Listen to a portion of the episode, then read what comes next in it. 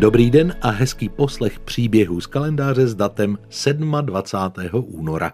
U mikrofonu jsou Jan Kovařík a také Tereza Stýblová. Hezký den i ode mě. Honzo, znáš příběh o čechtické paní? Tak pochopitelně. Předpokládám, že každý někdy slyšel o maďarské hraběnce Alžbětě Bátoriové, která proslula krutostí a podle legendy se prý s oblibou koupala v krvi mladých dívek. Hm? Znáš je podrobnosti, takže ti píšu za jedna. Děkuji, paní učitelko. Ale vsadím se, že o ženě, které budeme věnovat následující hodinku, už toho tolik nevíš. No tak schválně. Naše dnešní hrdinka pochází z Čech a co se týče sadistických choutek, si s čachtickou paní nijak nezadala. Přiznala se ke 14 vraždám a vysloužila si přes dívky Karlštejnská bestie a krvavá Kateřina. Aha, hmm. a poslyš byla také urozené krve? Ano, a její manžel Jan Bechyně z Lažana dokonce zastával významnou funkci purkrabího. Pořád maličko tápů, ještě si neřekla, ve které době se budeme pohybovat? Vydáme se na začátek 16. století, kdy čachtická paní ještě nebyla ani na světě tak já musím sportovně přiznat, že skutečně nemám tušení, o koho se jedná a budu jen doufat, že alespoň někteří naši posluchači budou v typování úspěšnější. Rozluštění tajenky se dozvíte za chvilku. Hluboko v minulosti se vrchnost k podaným nechovala vždy v rukavičkách, ale hrdinka dnešních příběhů z kalendáře Kateřina z Komárova se ocitla daleko za hranicí toho, co se v 16. století považovalo za únosné. No však ji také stihl krutý trest a právě dnešní den je s touto událostí spojený. 27. února roku 1534 byla vsazena do vězení na Pražském hradě. Místem jejího nedobrovolného pobytu se stala věž zvaná Mihulka, dnes známá pod jménem Prašná věž. A nutno dodat, že ona dáma se na svobodu už nikdy nedostala. Čekala ji totiž trýznivá smrt hlady. Když ji totiž po několika týdnech z kopky vytáhli, měla prsty na rukou údajně okousané až na kost. Mnoho lidí si po její smrti oddechlo, ale pozor, v zápětí se stalo něco, co poddaným znovu nahnalo strach. Krátce po ní totiž zemřel muž, který ji do vězení poslal. Takže něco jako Kozinovo do roka a do dne. No ano, ale tady to trvalo pouhé dva dny. Hm. Byla to jenom schoda náhod a proč se z Kateřiny vlastně stalo vraždící monstrum? No na tyhle otázky už historikové hledali odpovědi, ale neměli to jednoduché. O Kateřině z Komárova se totiž nedochovalo příliš pramenů. Neznáme datum jejího narození, nemáme ani jeden její portrét a otazník vysí rovněž nad místem jejího posledního odpočinku. Za to se dochovaly podrobné záznamy z jejího soudu a dobře je zdokumentován i život jejího manžela, Jana Bechyně z Lažan, který vykonával funkci purkrabího na Karlštejně. Řadu informací máme také o jeho úhlavním nepříteli, který měl velký podíl na tom, že Kateřina stanula u soudu. Ten muž se jmenoval Václav Hájek z Libočan a možná i vy si ho uvědomíte jako autora kroniky české, jednoho z nejslavnějších děl svého druhu v našich dějinách. Příbězích z kalendáře vám dnes vyprávíme o osudech Kateřiny z Komárova, ženy, o které se tvrdí, že byla českou obdobou čachtické paní.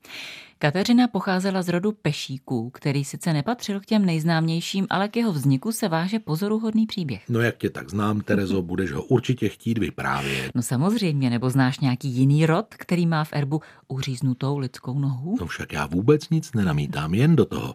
Podle legendy se zakladatelem rodu stal zbrojnož zvaný Pešík, což byla zdomácnělá podoba jména Petr. V polovině 12. století se vydal s armádou Vladislava II. do severní Itálie. Český kníže tenkrát vytáhl po boku císaře Friedricha Barbarosy proti tamnějším odbojným městům a německý panovník si jeho pomoci natolik cenil, že ho posléze korunoval králem. Ale vraťme se mezi řadové vojáky. Pešík šlapal v jednom oddílu po boku svého pána, což byl vladyka zvaný Diva. A na rozdíl od knížete Vladislava neměli na italské tažení pěkné vzpomínky. Diva totiž utrpěla zranění a spolu s Pešíkem padli do zajetí.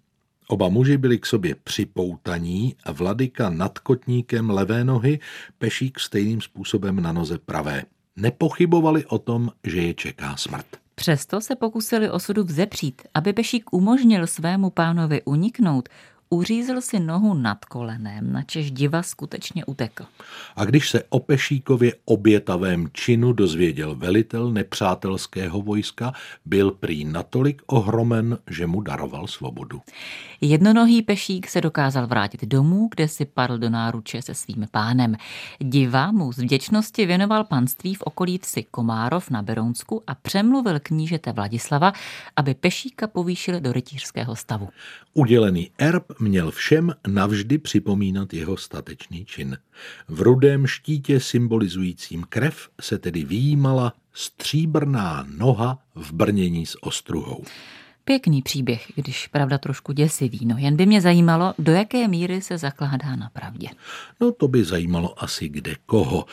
Pokusím se naznačit, ale až po písničce. 27. února 1534 byla uvězněna česká čachtická paní Kateřina Skomárova. O ní si dnes povídáme. A Kateřina pocházela z rodu Pešíků, o kterém jsme v minulém vstupu hovořili. Přiblížili jsme si hrdinský čin jeho zakladatele a ty si, Honzo, slíbil, že řekneš, jestli jde pouze o legendu. No pokusím se o to. Pešíkův pán, tedy zmíněný vladyka diva, je historicky doloženou postavou a také ve znaku pešíků se skutečně výjímala ta noha v brnění. Hmm, takže to s tou pravdou vypadá nadějně. Vypadá, ale stoprocentní jistotu nemáme. První historicky doložený člen rodu se totiž v pramenech objevuje až zhruba 100 let poté, totiž někdy ve 13. století. Pešíkům se ale musí nechat, že patřili mezi úspěšné hospodáře. Původně skromné panství během dalších staletí značně rozšířili, přikoupili nejméně 15 okolních vesnic a patřili jim i stříbrné doly na Příbramsku. V Komárově zbudovali mohutnou tvrz a členové rodu zastávali významné funkce napříč celým královstvím. Přesto se v polovině 16. století dostali do finančních potíží a museli majetek rozprodat. Během pouhých 50 let vymřel rod Pomeči a z jeho panství nezůstalo téměř nic. Jestli se na rychlém úpadku rodu podepsala i aféra Kateřiny z Komárova, o tom můžeme jen spekulovat, ale samozřejmě se taková spekulace nabízí. Ženu s tak ohavnou pověstí, aby člověk v tehdejší české šlechtě pohledal. Narodila se, však víte, datum neznáme, někdy na přelomu 15. a 16. století a od malička s ní prý bylo těžké pořízení. Budeme vám o tom vyprávět. Alžbětu Bátoriovou zná pravděpodobně každý. O Kateřině z Komárova možná dnes v příbězích z kalendáře slyšíte poprvé. Co mají tyto dvě dámy z hluboké historie společného? Inu, řekněme, zálibu v násilí a jisté sklony k sadismu. Zatím jsme z Kateřinina příběhu stihli odvyprávět pouze počátky jejího rodu. Zmínili jsme erb s uříznutou nohou a spekulovali jsme, zda zánik rodu Pešíků mohlo způsobit to, co Kateřina vyváděla. Budeme dnes ale ještě určitě pátrat, co v ní konkrétně způsobilo to, že našla zálibu v sadismu, že by zhrzená láska, o které budeme mluvit. No a zjistíme také, proč to na Kateřinu prasklo až v době, kdy žila na Karlštejně a nevynecháme ani soudní líčení.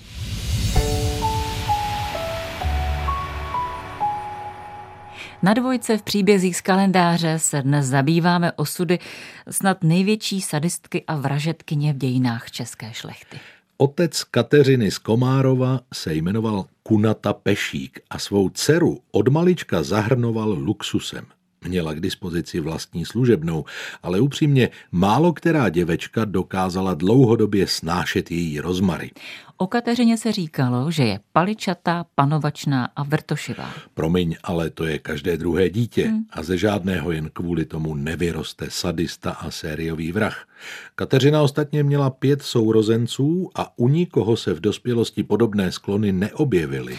Odborníci se proto už dlouho snaží vypátrat, co v Kateřině vyvolalo tak nízké půdy a našli několik možných vysvětlení. Předně nelze vyloučit, že trpěla nějakou psychickou poruchou. Jsou tu ale i další indicie. Podle jednoho příběhu se dospívající dívka zamilovala do kováře jménem Krištof.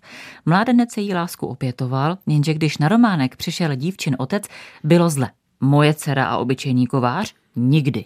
Aby nežádoucí plamen lásky zadusil, rozkázal prý Krištofovi, aby se oženil s jinou dívkou a mladík tváří v tvář rozzuřenému šlechtici raději souhlasil. A zhrzená Kateřina pak svého milého za trest srazila koněm. Vypráví se ovšem i jiný příběh. Podle něho se Kateřina při výšťce do brdských lesů stala obětí znásilnění. Skutek měl prý na svědomí bohatý a vlivný šlechtic, takže spravedlnost na něho nedosáhla a muž se zneužité dívce ještě vysmál. Hrůzný zážitek mohl v Kateřině vyvolat skálu pevné přesvědčení, že se už nikdy nechce ocitnout v roli bezbrané oběti a bude to naopak ona, kdo bude ostatní ovládat a rozsévat bolest a utrpení. V dívčině duši se každopádně hromadily šrámy, ale rodiče na to nebrali ohled. Měli jediný zájem jak ji co nejvýhodněji provdat. Když o její ruku projevil zájem Jan Bechyně z Lažan, před nímž se otevírala zářivá politická kariéra, tak neváhali ani chvíli.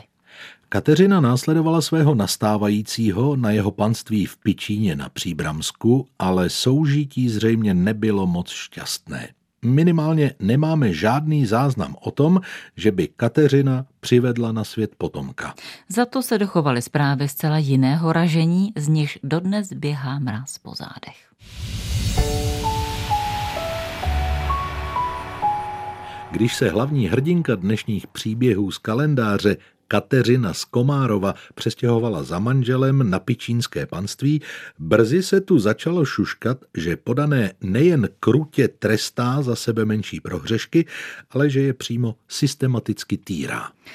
Služebné pálila horkou vodou, voskem anebo rozpuštěným máslem. Jindy je dřela kovovým kartáčem a doraným sypala sůl. Záchvatům její zlosti neunikly ani těhotné děvečky. Někdy prý paní Kateřina poručila, aby se podaní byli navzájem, a masakr se zalíbením sledovala. Nejhorší byl ovšem fakt, že její sadistické choutky občas skončily smrtí. Jednu ze služebných ubila pohrabáčem a další prý prohodila záchodovým otvorem do hradního příkopu. Nešetřila ani zvířata. Kočku, která jí zničila krajky, prý nechala stáhnout zaživa z kůže. No, už toho raději nechme. Myslím, že obrázek jsme si udělali dost jasný. Jak je ale možné, říkáte si, že paní Kateřině její zvěrstva několik let procházela? A proč nezasáhl její manžel? Jan Bechyně z Lažan o počínání své ženy dost možná neměl ani ponětí. Drtivá většina poddaných raději mlčela a když už se nějaký hlas ozval, šlechtic nad ním nejspíš mával jen rukou. Co by to bylo za podané, kdyby si nestěžovali? Roku 1529 ovšem Jan Bechyně povýšil a stal se purkrabím na Karlštejně. Kateřina se na nové panství přesunula s ním a také tam její komnaty brzy pokryly kaluže krve. Hmm, jenže Karlštejn byl mnohem víc na očích, takže co Kateřině prošlo v Pičíně, tady se už tak snadno ututlat nedalo. A tehdy do příběhu vstupuje kněz a spisovatel Václav Hájek z Libočan, muž, který se rozhodl ďáblem posedlou ženu zastavit. Příběh Kateřiny z Komárova, české čachtické paní, vám dnes v příbězích z kalendáře sdělují společně a nedílně Jan Kovařík a Tereza Stýblová. Na konci minulého vstupu jsme zmínili Václava Hájka z Libočan. Většina z nás si hned vybaví jeho slavnou kroniku, níž popsal české dějiny od příchodu Slovanů po nástup Habsburku. Toto jeho slavné dílo se četlo jedním dechem, mělo všem jednu podstatnou nevýhodu obsahovalo řadu nepřesných nebo vyloženě smyšlených údajů. To je ale teď vedlejší. My se stejně nacházíme v době, kdy myšlenka na sepsání kroniky v jeho hlavě teprve nesměle klíčila. Budíš pokračujeme tedy v líčení příběhu. Václav Hájek z Libočan pocházel z nižší šlechty, ale od jak živa toužil po velké kariéře a byl proto ochoten udělat prakticky cokoliv. Cestu k úspěchu si snažil vyšlapat v božích službách. Nejprve byl u husickým knězem a když se změnily společenské poměry, tak převlékl kabát a přestoupil do katolické církve. Jako farář nebo kaplan pak prošel několika štacemi a všude se dostal do sporu s místní vrchností. Vystupoval totiž velmi sebevědomně a se šlechtici chtěl jednat jako rovný s rovnými. Troufalý přístup se mu ale vyplatil. Stal se děkanem na Karlštejně, tedy správcem celé farní oblasti, což jeho ego jenom posílilo. Když se o dva roky později stal tamnějším purkrabím neméně ambiciozní Jan Bechyně z Lažan, manžel naší hrdinky, mezi oběma muži brzy vypukl mocenský boj, v němž jsou všechny zbraně dovoleny. Já už asi tuším, kam míříš. Když se Hájek totiž dozvěděl o zvěrstvech a vraždách, které páchá manželka jeho úhlavního nepřítele, i hned se rozhodl situaci využít ve svůj prospěch.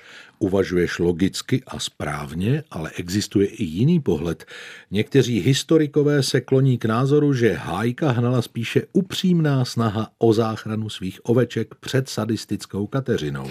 Každopádně nejprve zašel za Janem Bechyně osobně, ale ten naštění své manželky považoval považovala za provokaci.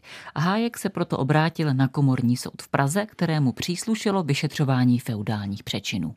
Dějiště pro soudní drama bylo nachystáno. Na chvilku si odpočiňte, proces vypukne za pár minut.